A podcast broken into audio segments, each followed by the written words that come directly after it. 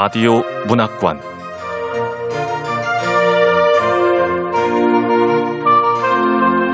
한국 단편 문학 특선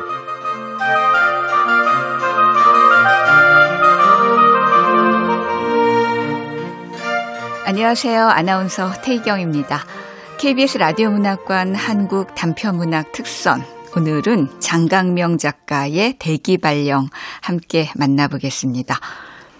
장강명 작가는 동아일보에서 11년 동안 기자로 일했고요. 장편 소설 표백으로 한결의 문학상을 수상하면서 작품 활동을 시작했습니다. 장편 소설 열광금지 에바로드로 수림 문학상을 받았고 댓글 부대로 제주 4.3 평화문학상과 오늘의 작가상을 받았죠. 또 금음 또는 당신이 세계를 기억하는 방식으로 문학동네 작가상을 받았습니다. 장편 소설로 우리의 소원은 전쟁, 호모 도미난스, 연작 소설 류미에르 피플, 산자들, SF 소설집으로 지극히 사적인 초능력과 여러 권의 에세이를 출간했습니다. KBS 라디오 문학관 한국 단편문학 특선 장강명 작가의 대기 발령 지금 시작합니다.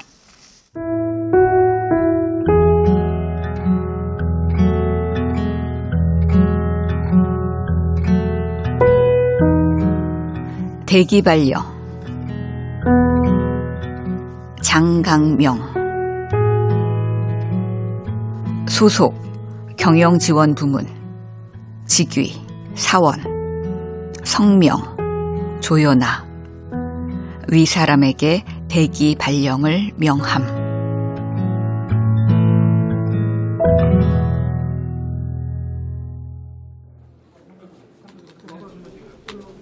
조연아님. 네.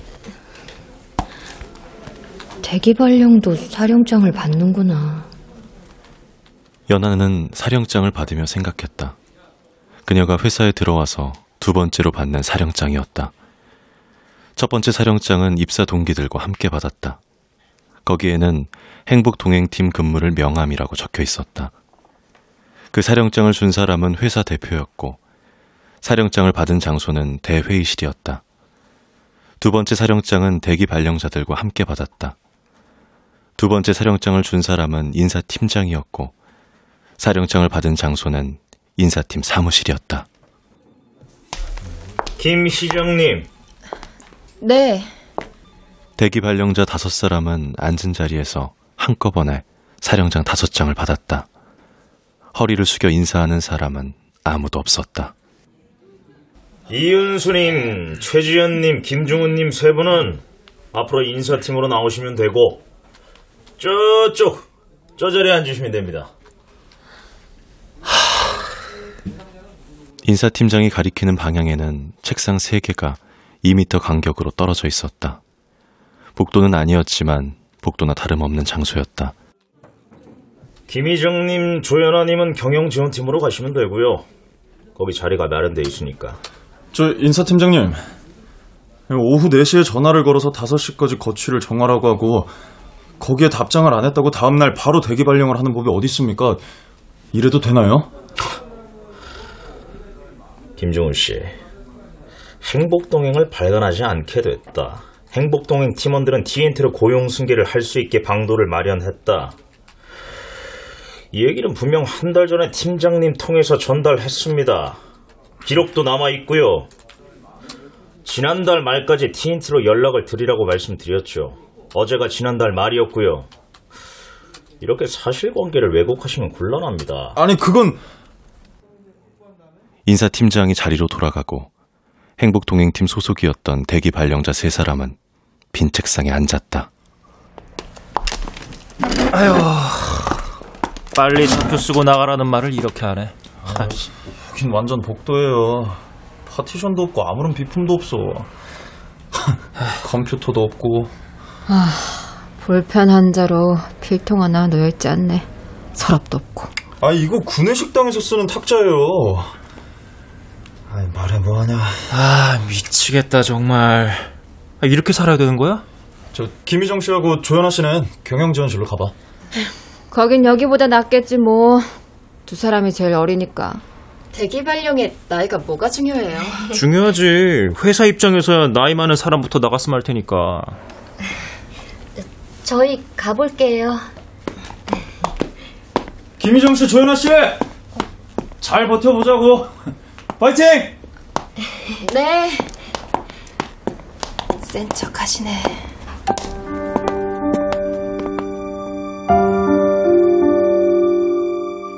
연아에게는 희정 역시 그런 말을 내뱉으며 센 척하는 것으로 보였다. 경영 지원실로 가는 엘리베이터 안에서는 모든 사람들이 자신을 쳐다보는 것만 같았다. 그렇지 않다고 아무리 머리로 생각해도 어쩔 수 없이 몸이 위축됐다.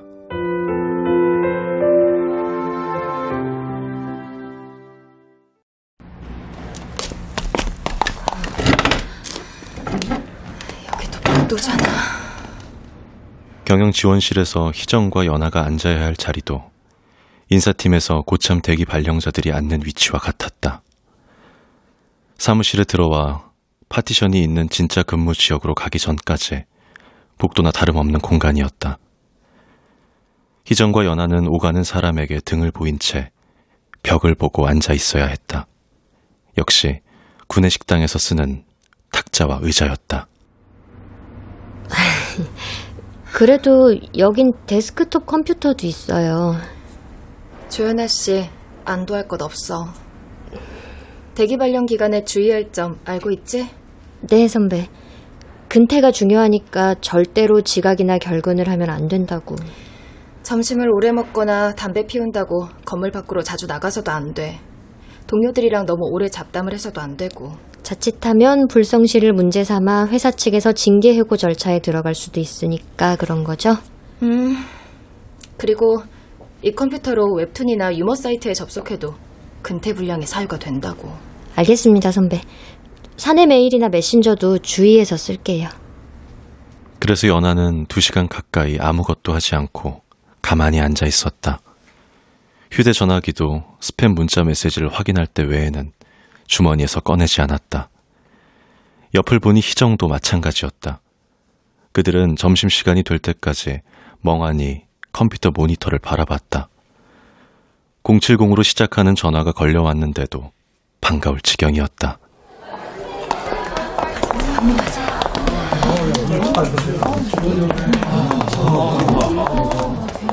12시 15분 전부터 경영지원실 직원들이 사무실을 빠져나갔다. 그들은 엘리베이터로 걸어가면서 연아와 희정을 흘끔흘끔 쳐다봤다. 12시 2분에 희정이 연아에게 겨우 말했다. 조연아 씨. 네. 우리 구내식당 가서 빨리 먹고 올까? 네, 희정 선배. 대기 발령자 다섯 사람은 구내식당에서 만났다. 연아는 미소를 지었다가 곧 얼굴을 수습했다. 선배님들은 오전에 뭐 하셨어요? 아무것도? 나도. 난 명상호. 근데 우리 이렇게 모여 앉아 있다고 뭔가 작당하는 것처럼 보이고 막 그런 건 아니겠지? 아이, 윤수 선배님도. 우리가 무슨 죄 지은 사람도 아닌데 구내식당에서까지 따로 떨어져서 밥 먹어야 되나요? 회사 입장에서 보면 개혁죄인이지. 아유 입맛도 없고 다들 저녁에 맥주라도 한잔 할까? 어, 좋아요. 윤수가 말하자 다들 동의했다. 장소는 회사에서 지하철로 두 정거장 떨어진 곳으로 잡았다. 아무래도 회사 바로 앞에서 모여 술 마시는 모습을 보이면 그러니까 하고 누군가 불필요한 설명을 덧붙였다. 점심을 먹고 오니 몸이 나른해졌고 여전히 할 일은 아무것도 없었다. 여전히 모든 사람이 자신을 감시하는 기분이었다. 연아는 조심스럽게 사내 전산망에 접속했다. 사내 게시판에는 그 일자로 단행된 본사와 계열사 인사 소식이 올라와 있었다. 승진, 전보, 휴직, 복직자 명단과 함께 대기 발령자 이름도 적혀 있었다. 전보, 소속, 두부박물관, 직위, 관장, 성함, 백승희. 위 사람을 두부박물관 관장으로 전보합니다. 어? 어, 희정 선배. 어? 우리 팀장 두부박물관 관장으로 갔네요. 두부박물관이라면 본사 2층에 있는 작은 홍보용 박물관 맞죠? 팀장이 두부박물관 관장으로 갔다고? 팀원들은 대기발령으로 몰아놓고 혼자만 살겠다. 난 팀장님이 그렇게 했다고 생각하진 않는데. 어, 중훈 선배가 사내 게시판에 글 올렸다. 어, 그러네요. 중은이 올린 게시물의 제목은 굿바이 행복 동행이었다. 중은이 쓴 글에는 그들의 대기 발령 상황이나 경영진에 대한 원망은 전혀 담겨 있지 않았다. 게다가 마음을 울리도록 잘 쓴 글이었다. 그 글은 36년 전 선대 회장이 왜 사회부를 만들기로 결심했는지, 그 사회부에 왜 행복동행이라는 이름을 붙였는지로 시작했다. 행복동행은 1990년대 중반에는 발행 부수가 10만 부가 넘었다. 아이템을 찾는 방송 작가들의 필독서였고 사보협회에서 여러 차례 상을 받기도 했다. 그러나 시대의 흐름에 맞설 수는 없었다. 사회부는 물론이고 사보 발행도 구시대의 일로 취급되고 있었다. 웹진마저 몇 년 가지 못했다. 행복 동행은 이제 문을 닫는다. 중우는 거기서 글을 마무리했다. 음식과 음식 문화를 다룬 온라인 매체를 앞으로 계열사에서 운영할 계획이라든가, 하지만 그 매체 이름이 행복 동행은 아닐 것이라든가 하는 말은 덧붙이지 않았다. 대신 그동안 독자로부터 또 회사로부터 많은 사랑과 지원을 받았고 일하는 내내 보람이 있었다. 나는 행복 동행을 영원히 잊지 못할 것이다. 특히 함께 일한 선후배들께 감사드린다. 본사와 계열사의 몇몇 직원들이 중훈의 게시물에 댓글을 달았다. 고생 많이 하셨습니다. 수고 많이 하셨어요. 행복동행 좋았습니다. 연아도 댓글을 하나 썼다. 딱 두 마디였다. 고생하셨습니다, 선배.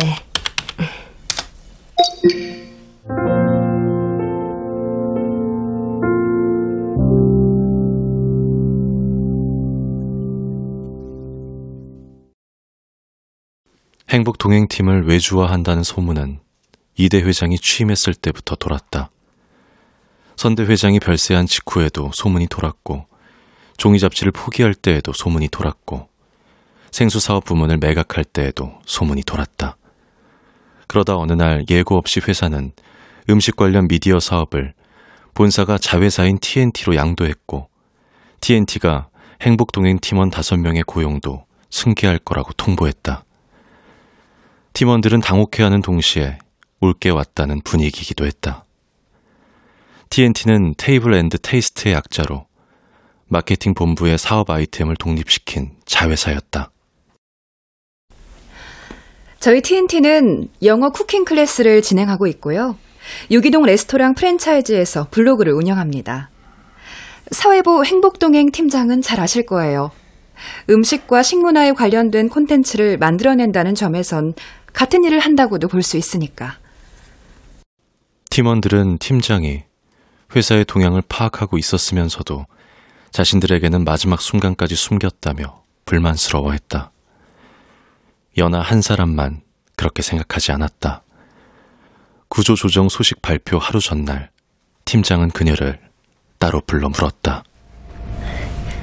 저기 조연아 씨, 혹시 TNT에서 연아 씨한테 무슨 연락한 거 있어?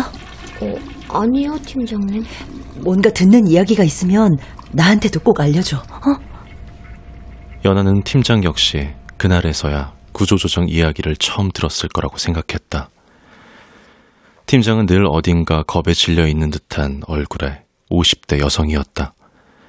남편은 암투병 중이고 대학생 딸이 두 명 있다고 했다. 구조조정 이야기가 나온 그 다음 주에 행복동행 팀원들이 경영기획실장을 만났다. 에이, 바빠 죽겠는데 내가 이런 일까지.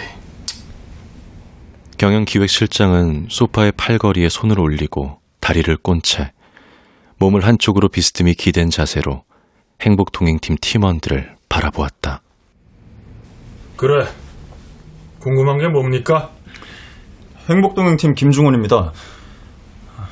회사 측에서 왜 이런 결정을 내리셨는지 저희한테 다른 길은 없는지 설명을 듣고 싶습니다. 그 팀이 돈을 얼마나 버는지 아세요? 다른 부서에서는 똑같이 여섯 명이 얼마나 벌어오는지 알아요? 저희는 돈을 벌어오는 부서가 아니라고 생각했는데요. 돈이 아니면 어떤 식으로 회사에 기여했나요? 사이트 방문자 수도 매달 줄고 있잖아요. 방문자 수가 중요하다고 말씀해 주셨으면 거기에 맞춰서 일했을 겁니다. 바로 그 일을 TNT에 가서 하시라는 거예요. TNT는 행복 동행팀 사원 5명 모두 정규직으로 채용할 거고 근속 기간도 그대로 인정해주고 앞으로 1년 동안은 본사에서 받던 급여 수준을 보장한다고 했습니다. 1년 동안만이라고요? 아, 그건 TNT는 모든 직원들이 매년 연봉 계약을 하기 때문에 이후 급여까지 본사에서 관여하기는 어렵습니다. 거기 TNT 유능한 젊은 직원들 많고 사무실도 근사합니다. 굉장히 좋은 기회예요. 참고로 하는 일도 그대로고 고용 조건도 그대로기 때문에 법적으로는 아무런 문제 없습니다. 인사팀장이 덧붙였다. 대화를 하는 동안 행복동행 팀장은 경영기획실장에게서 가장 멀리 떨어진 자리에 앉아 고개를 푹 숙이고 있었다. 그날 오후에 TNT의 대표와 부장이 행복동행팀으로 찾아왔다. TNT 대표는 부르퉁한 얼굴로 질문에 대답했다. 네, 들으신 대로 행복동행 팀원들 정규직으로 채용할 겁니다. 첫 1년 연봉은 본사 수준으로 계약할 거고요. 다만 그 이후 연봉은 장담할 수 없습니다. 저, 대표님, 1년 이후 연봉은 장담할 수 없다고요? 그건 다른 직원들도 마찬가지입니다. 저, 저희 하는 일은 어떤 거죠? 어, 기본적으로 콘텐츠 제작이지만 우린 모든 직원이 all-round player라고 보시면 돼요. 저희 TNT는 지난해 매출이 10억 원이 넘었습니다. 3년 안에 영업 이익을 내는 걸 목표로 하고 있죠. 아무 일이나 시키는 대로 해야 하고 여태껏 이익을 낸 적도 없단 얘기네. 저 퇴근은 몇 시에 하나요? 어, 그게 아무래도 이제 막 시작한 회사다 보니까 이 말은 야근을 밥 먹듯이 한다는 뜻이고 저희가 본사와 영업 양수도 계약을 맺으면서 고용 관계를 그대로 승계하는 것이기 때문에 따로 근로계약서를 작성하실 필요는 없습니다. 오실 분들은 내일까지 저한테 TNT로 오겠다고 메일을 주시면 돼요. 아, 솔직히 말씀드리면 저희로선 여러분이 다 오시지 않아도 상관은 없습니다. TNT에 오시면 본사에서처럼 여유 있게 일하시진 못할 거예요. 잘 생각해 보시고 각오가 된 분만 메일 주세요.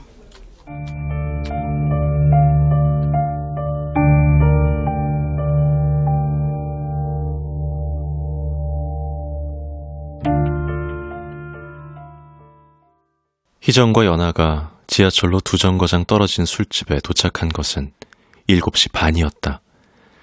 몇 시에 퇴근하면 될지 몰라 우물쭈물하다 회사에서 늦게 나왔기 때문이다. 희정과 연아가 술집에 왔을 때 고참 세 사람은 이미 맥주를 한두 잔씩 비운 상태였다. 자, 두 사람도 한 잔씩 해. 네. 아는 노무사한테 전화로 대개발령 상황에 대해 물었거든요. 뭐래? 대개발령은 회사의 정식 인사 조치에 해당한대요. 직원이 동의하지 않아도 할 수 있고 벽만 보고 앉아 있게 해도 법적으로 문제는 없다는데요. 자기들도 다 알아보고 법적으로 문제 없을 조치를 했겠죠. 대신에 직원이 버티면 회사도 자를 수는 없대. 아, 그러면 부당 해고가 된대요. 그러면 버티면 되는 건가? 그게 쉽지가 않대요. 노무사가 하는 말이 대개발령 한 달은 고소하고 일주일을 버티는 사람도 별로 없다네요. 아, 그건 나도 그렇더라고요. 아, 가만히 앉아 있는 게 이렇게 힘든 일일 줄 몰랐어요. 지연 선배님, 그래서 그 노무사는 어떻게 하래요? 그게 회사에 달렸대. 회사가 징계를 하려는 거면 그냥 반성하는 척하면서 얌전히 있으면 살아날 수도 있대. 근데 회사가 정말 자르려고 그러는 거면 답이 없다네. 그러면 만약 회사는 자르려고 하는데 직원이 끝까지 버티면 너무 오랫동안 대기발령 상태로 두지는 못한데요. 회사에도 직원에게 맞는 일을 찾아줘야 하는 의무가 있다네요. 전에 어떤 직원을 자르려고 2년 넘게 대기발령을 하는 회사가 있었는데 대법원에서 그런 대기발령은 무효라고 판결 나왔대요. 아, 자, 이런 얘기 그만하고 일단 마십시다. 건배. 네. 모두 왁자지껄하게 떠들면서 누가 뭐라고 말하는지 알 수 없는 상태가 됐다.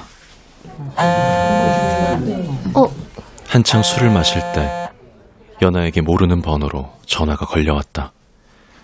상대가 자기 이름을 말했지만 연아는 그게 누군지 알지 못했다. 상대는 헛기침을 하더니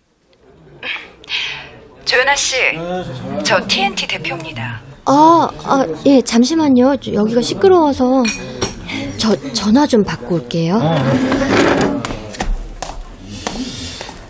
조연아 씨 혼자 살겠다고 딴짓 하는 거 아니야? 에이, 설마요.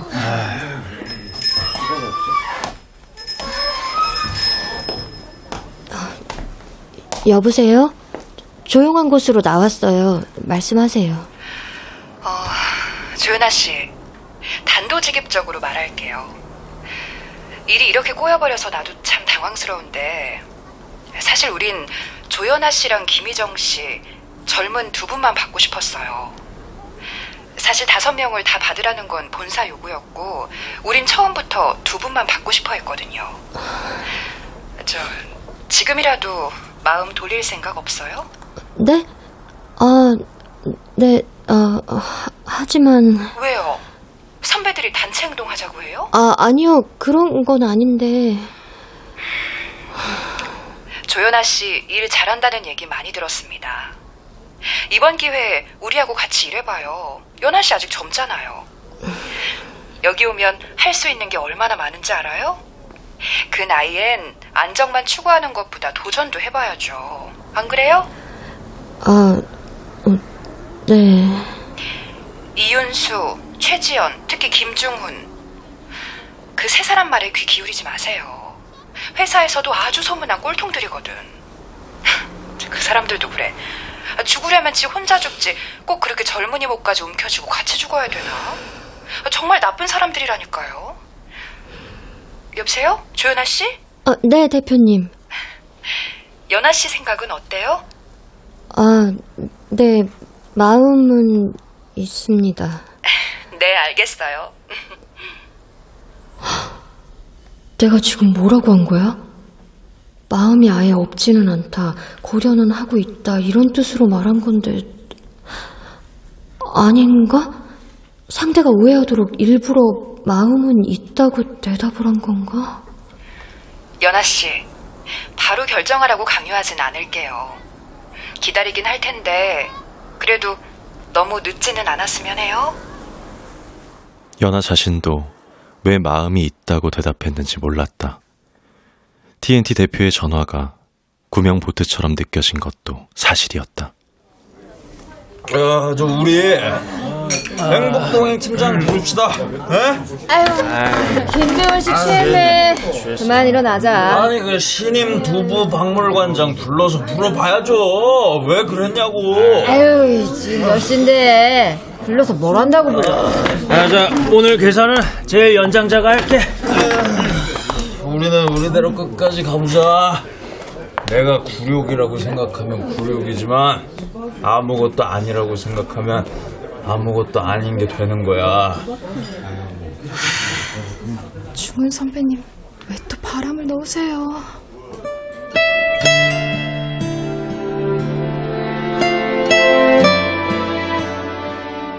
희정이 중훈을 향해 한숨을 쉬었다.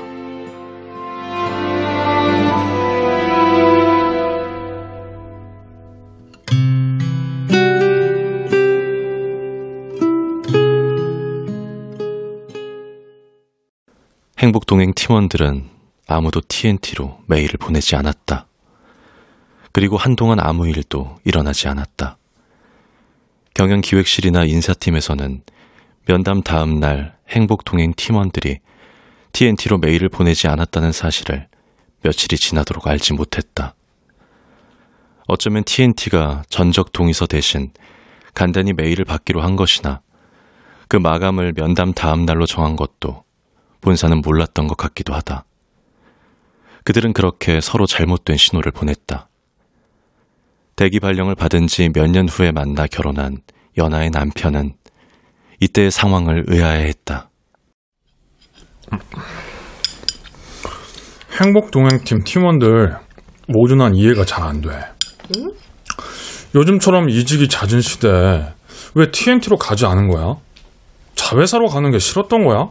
망할 수도 있어서? 아니면 이름 없는 회사라서? 자기네 본사가 그렇게 큰 회사였나? 아님 연봉이 높고 정년이 보장된 거야? 그 회사 내가 다닐 때는 대기업 수준이었어. 연봉도 높은 편이었고 정년도 보장하는 분위기였고. 근데 난 그런 것보다는 다른 사람들이 다 가지 않는다고 하니까 나 혼자 간다고 손들기 미안했던 거지. 팀 분위기가 되게 좋았거든. 다른 사람들은 왜 안 가려고 그랬던 거야? 내 사수가 김희정 선배였는데 그 선배는 처음에 말을 안 했어. 그냥 자기는 TNT 안 가겠다고 말했지. 최고참 윤수 선배나 지연 선배는 TNT에 가서 거기서 잘리지 않을까 우려했던 것 같아. 전에 다른 부서에서 일한 경험이 있으니까 버티고 있으면 다른 보직을 받을 수 있으리라고 기대했던 것 같기도 하고. 중훈 선배는 행복동행 자체에 애착이 많았어. 그게 뭐라고? 난 자기 만나기 전에는 사회부가 뭔지도 몰랐는데. 행복동행 좋은 잡지였어. 종이 잡지 없앨 때 발행 부수가 1,500부나 됐다고. 학교나 병원, 교도소 같은 데서 계속 받아볼 수 없느냐고 문의도 많이 받았고. 근데 다들 자존심이 상했어. 회사가 우리를 밥벌레 취급했잖아. 뭐 적선하듯이 TNT로 가라고 하니까 기분이 나빴던 거지. 에휴, 자존심? 자존심이 밥 먹여주는 것도 아니잖아. 자존심이 밥 먹여주는 거 아니지. 그런데 그때는 사람이 밥만 먹고 사는 건 아니라고 생각했어.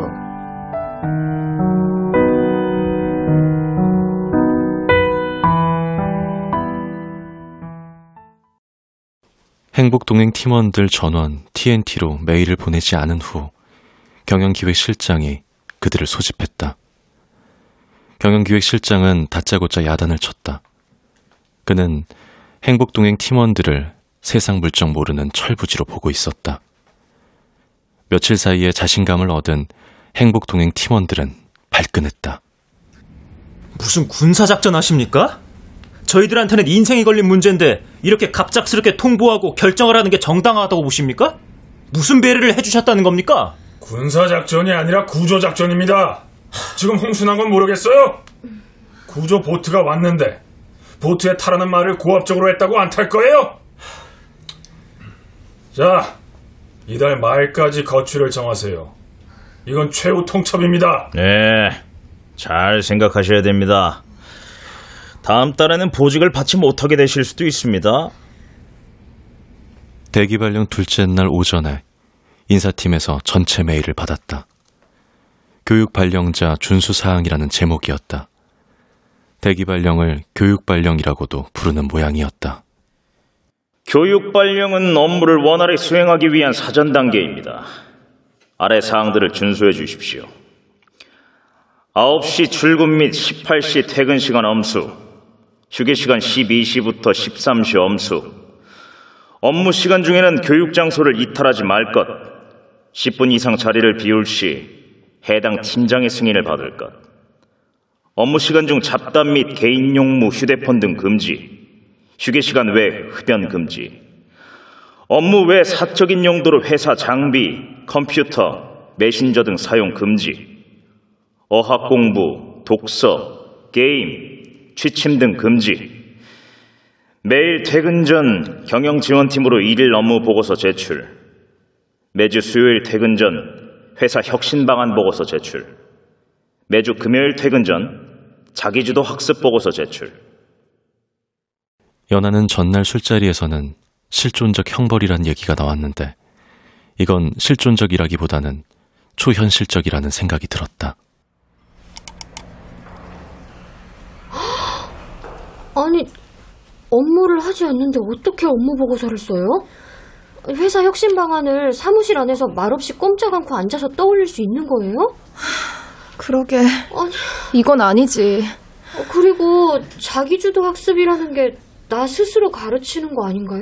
나한테 내가 뭘 가르쳐요? 뭐 눈치? 적응력? 비굴함? 어, 희정 선배는 어깨랑 등이랑 괜찮아요? 어깨랑 등?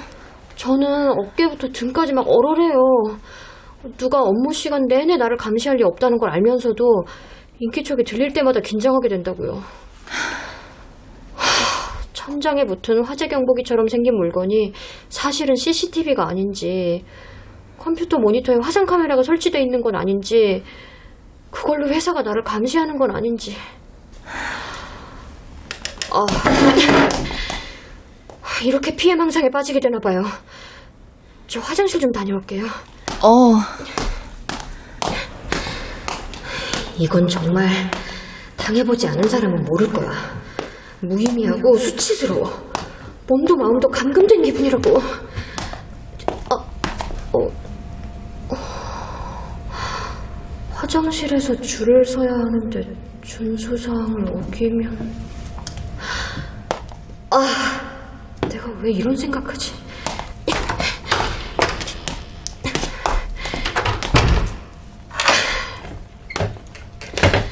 이건 삶의 의미를 박탈하고 자존감을 깎고 사회에서 격리하는 벌이라고. 하, 도대체 뭐가 어디서부터 잘못된 걸까? 연하는 그 당시에 거대한 페놉티콘을 자주 상상했다. 한 번은 실제로 자신이 지금 그런 감옥에 있다는 생각이 들었고, 그것도 아주 작은 방에 갇혀 있다는 생각에 빠졌고, 갑자기 숨이 막혀왔다. 아무리 애를 써도 그 상상을 떨쳐버릴 수가 없었다.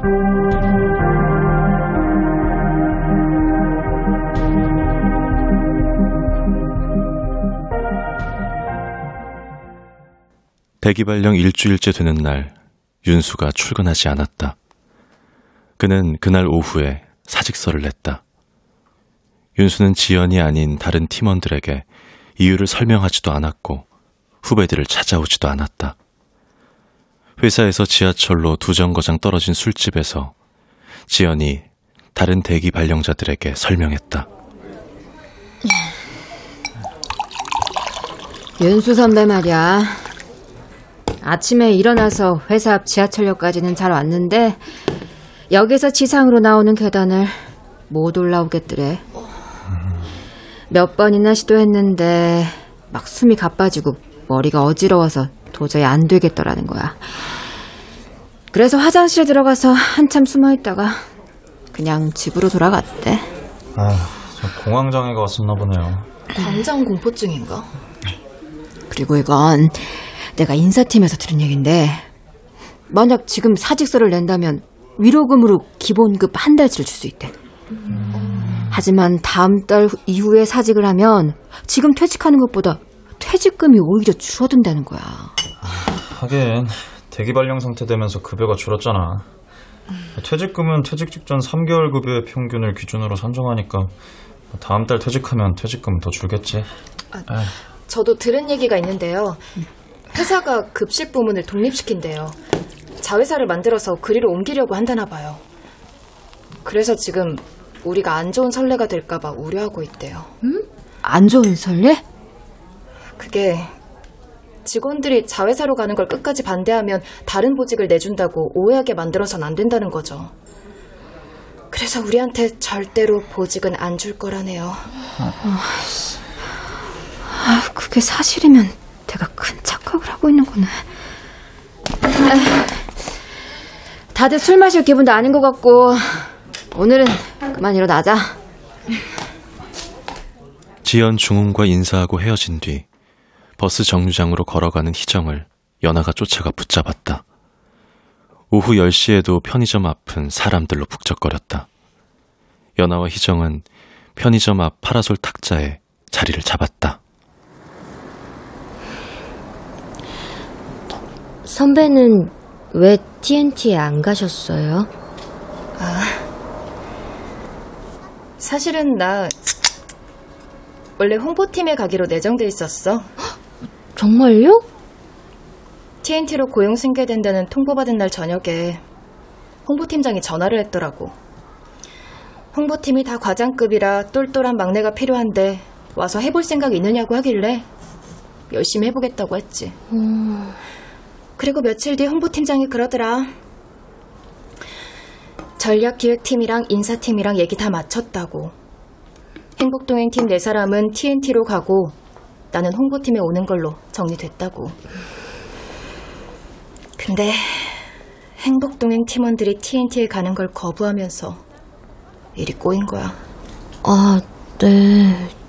그런 일이 있는 줄은 몰랐어요. 왜? 배신감 느껴? 연아 씨는 따로 연락받은 거 없어? 에? 가끔 전화기 들고 조용한 데로 가던데. 아, 뭐, 아니, 뭐. 그 양반 설명은 그래. 나 혼자 홍보팀으로 발령내고 다른 네 사람을 대기 발령시키는 건 보기에 너무 안 좋고 그 네 사람한테도 잘못된 인식을 줄 테니까 당분간은 거기서 참고 있어라. 뭐 다른 사람이 거치가 정리되면 그때 바로 홍보팀으로 부르겠다. 난 원래 홍보일 해보고 싶었거든. 대학 전공도 그쪽이고 홍보업계에선 식품 홍보를 꽤 인정해줘. 여태까지 속이려고 속인 건 아닌데 연아 씨랑 나는 상황이 다르니까 연아 씨가 중요한 결심을 하는데 나를 참고로 삼지는 마.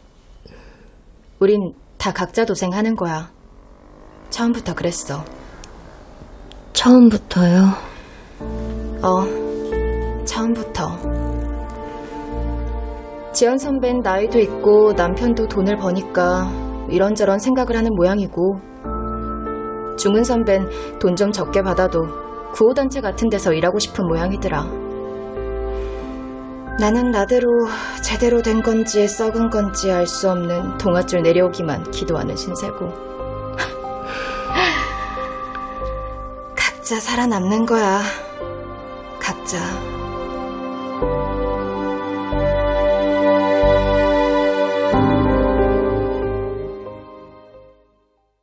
대기 발령 12일째 되는 날, 지연이 사직서를 냈다.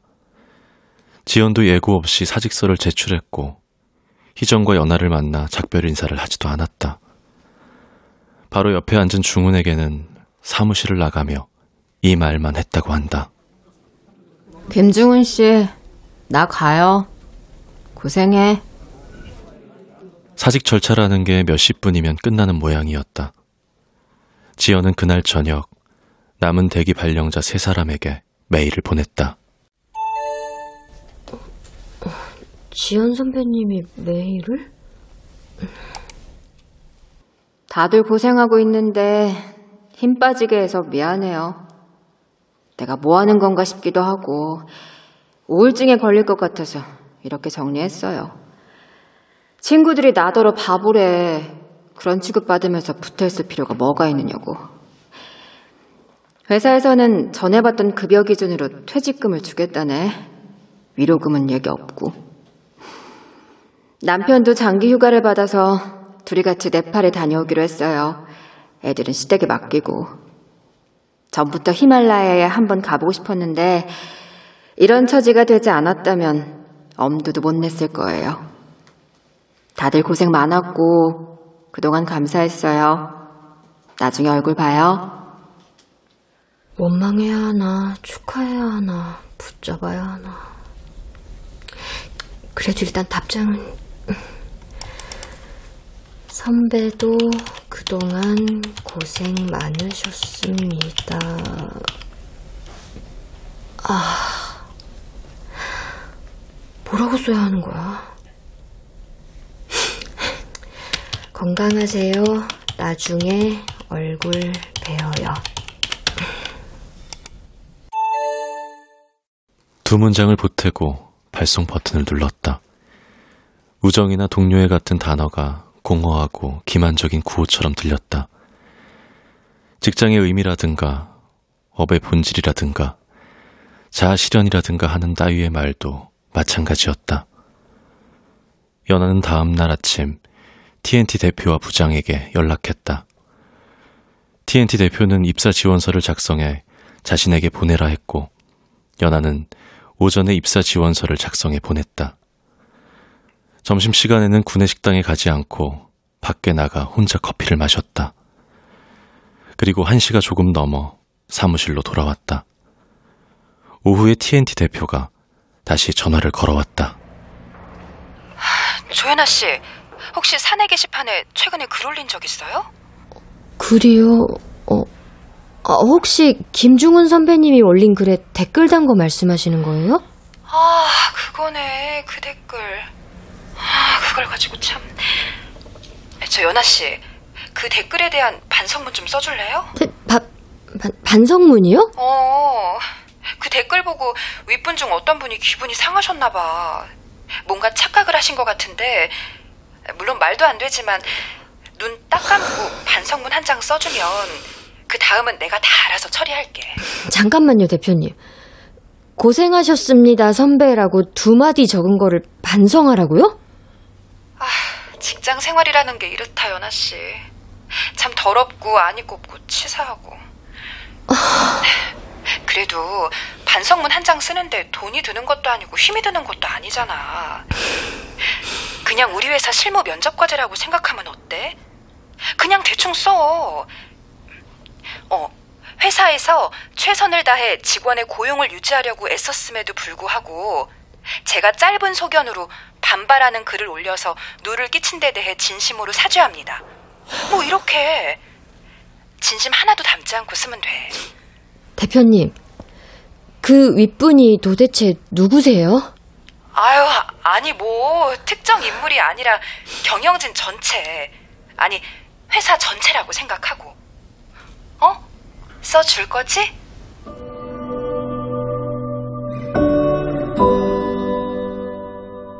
그 지경이 되니 언쟁을 벌이는 것도 무의미하게 느껴졌다. 연하는 전화를 끊고 누구에게 보내는 건지 모를 반성문을 썼다. 그 순간 가장 도움이 됐던 것은 중훈이 전에 술에 취해 했던 말이었다.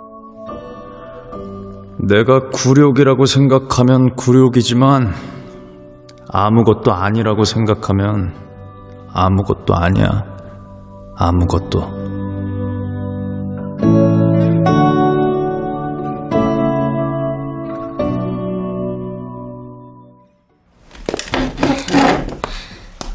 희정 선배, 안녕히 계세요. 어, 고생했어. 연아 씨는 가서도 잘 할 거야. 연하는 허리를 굽혀 인사했다. 희정은 일어나지 않았고 연하는 더 말하지 않았다. 연하는 인사팀에 가서 사원증을 반납하고 개인형 퇴직연금에 대해 설명을 듣고 경력증명서를 발급받았다. 인사팀을 나와서는 벽을 보고 앉은 중훈의 등 뒤를 그냥 지나쳤다. TNT에서는 석 달 일했다. 웹 콘텐츠 업계는 이직도 잦고 부침도 심했다. 다음 직장은 얕고 재미있는 자투리 지식을 내세운 모바일 콘텐츠 회사였다. 가산 디지털 단지에서 일할 때 다른 직원의 소개로 남편을 만났다. 눈매가 곱고 가끔 익살맞은 표정을 짓고 옷을 못 입는 공대 출신 개발자였다. 결혼하고 몇 달이 지났을 때 콘텐츠 creator day라는 이름이 붙은 행사에서 우연히 희정을 만났다. 어, 희정 선배, 맞죠? 조현아 씨 오랜만이네. 아, 나 요즘 외국계 홍보 대행사에서 일해. 커뮤니케이션 매니저. 연아 씨는 여기 무슨 일로? 남편이 개발자예요. 점심 먹자 그래서. 결혼했어? 아, 연락하지 그랬어. 내 전화번호 그대로인데. 선배는요? 나, 난 그냥 고양이랑 같이 늙어가고 있어. 이렇게 혼자 살다가 죽을 것 같아. 조금 반가웠고 꽤 어색했다. 연하는 희정 역시 결혼하게 되더라도 자신에게 연락하지 않을 것임을 알았다. 둘은 행사장 뒤편에서 함께 커피를 마셨다. 연하는 자신들이 몇 년 전에 제대로 치르지 못했던 의식을 수행하고 있다고 생각했다. 연락 안 하지 그 사람들이랑은. 연하 씨 나가고 나도 얼마 안 있다 나왔어. 더 못 있겠더라고. 중훈 선배는 우리 나오고 나서도 혼자서 석 달인가 버텼대. 윤수 선배는 친구가 하는 출판사에 들어갔다고 들은 것 같은데 잘은 몰라. 희정 선배는 인사팀에 사원증 반납하고 나올 때 중은 선배한테 인사했어요? 저는 뭐 할 말이 없기도 해서 그냥 왔거든요. 글쎄, 잘 모르겠네. 기억이 안 나. 그때도 분명히 그 선배 자리가 거기긴 했는데 자리를 잠깐 비웠었나? 아, 아마 안 했던 것 같아. 그땐 그 사람이 미웠거든. 저 사람이 나가야 내가 홍보팀에 갈 수 있을 텐데 하고. 네.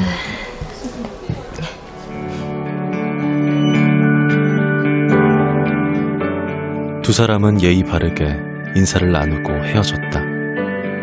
연하는 희정 역시 구내식당 탁자에 앉은 사내의 뒷모습을 가끔 떠올리는지 궁금했다.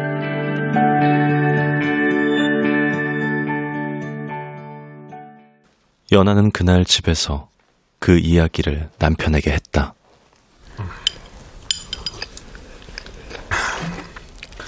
난 여전히 잘 모르겠는데. 뭘 몰라? 회사가 자기네들 나가라고 몰아세운 건 알겠어. 응, 당하는 사람 입장에서 변화가 두려운 것도 알겠고. 응.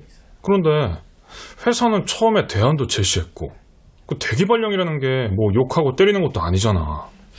솔직히 더 영세한 회사들은 그런 프로세스도 없어. 식품업계가 IT업계랑 분위기가 달라서 자기가 그렇게 생각하는지도 몰라. 여기만큼 이직이 잦은 업계도 없으니까.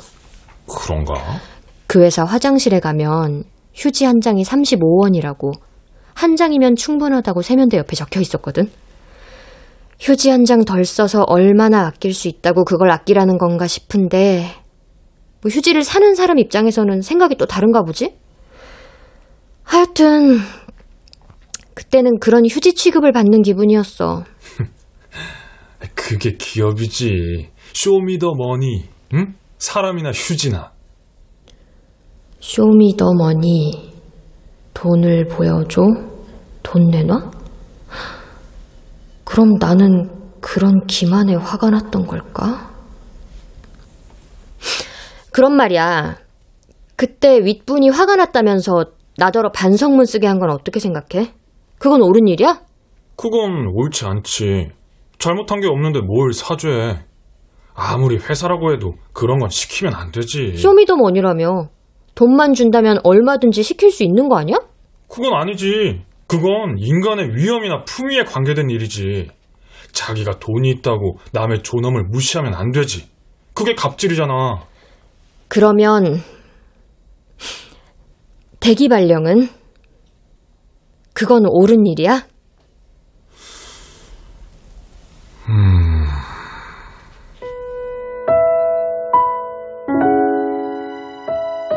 연하가 물었다. 남편이 생각에 잠겼다.